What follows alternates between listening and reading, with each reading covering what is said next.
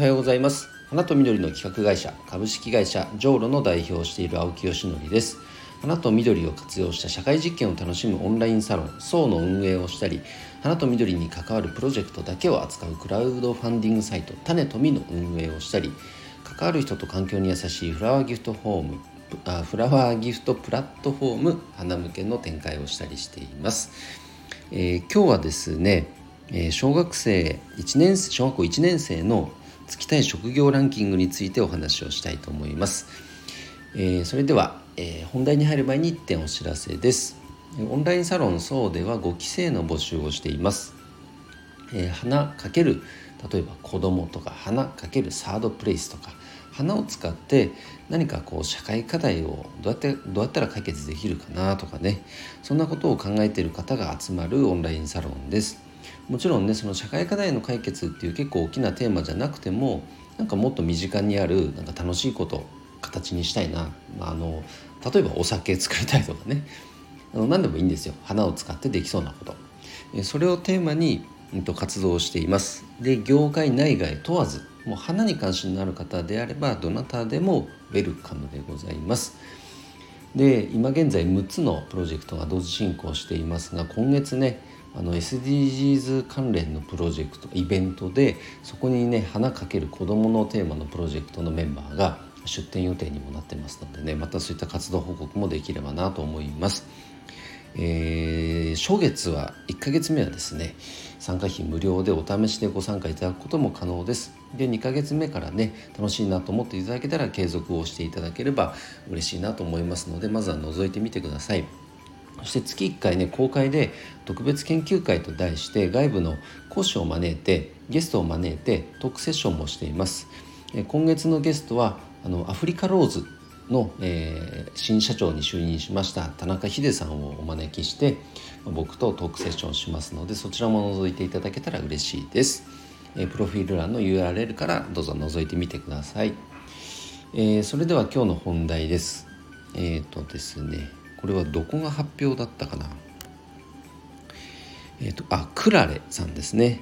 が調べた、えーと、人気職業ランキング。小学校1年生新小学1年生を対象にした、えーと、アンケート調査ですね。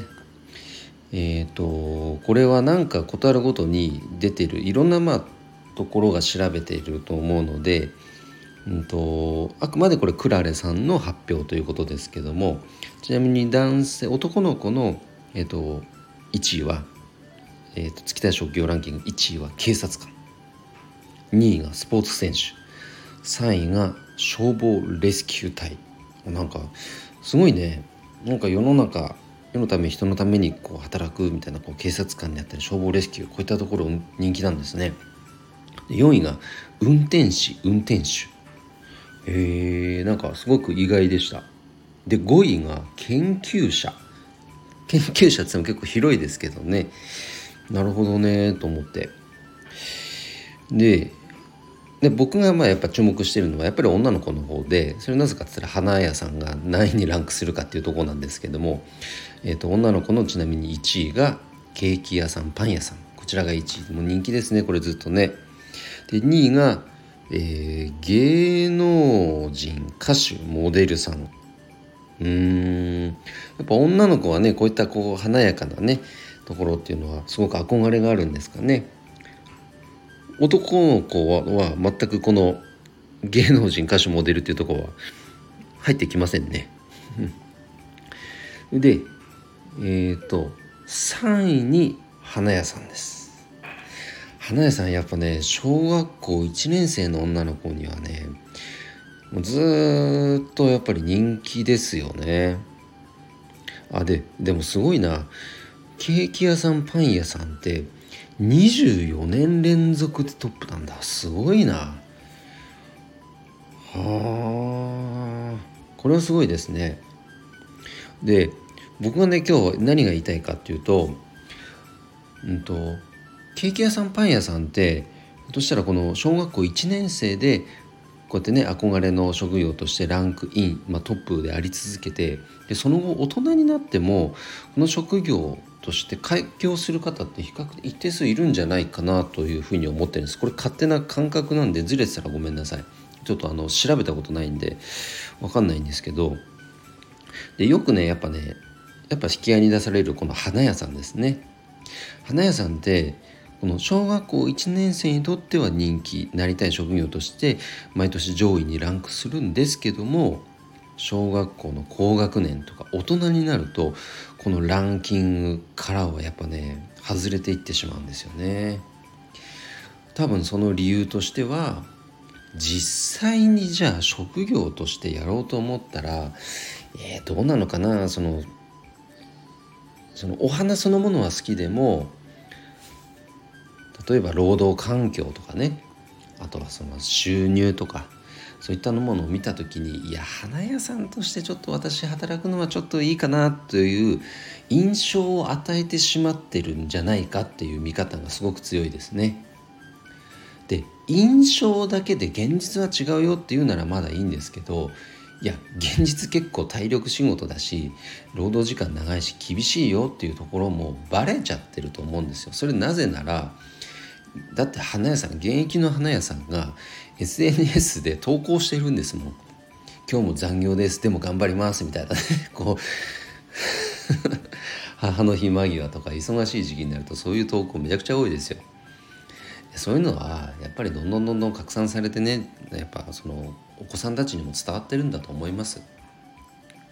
でまあそれがでもリアルの現場なんでね。あのその現場をどうやって改善していけるかっていうのは業界にとっても大きな課題だとは思いますけれどもあの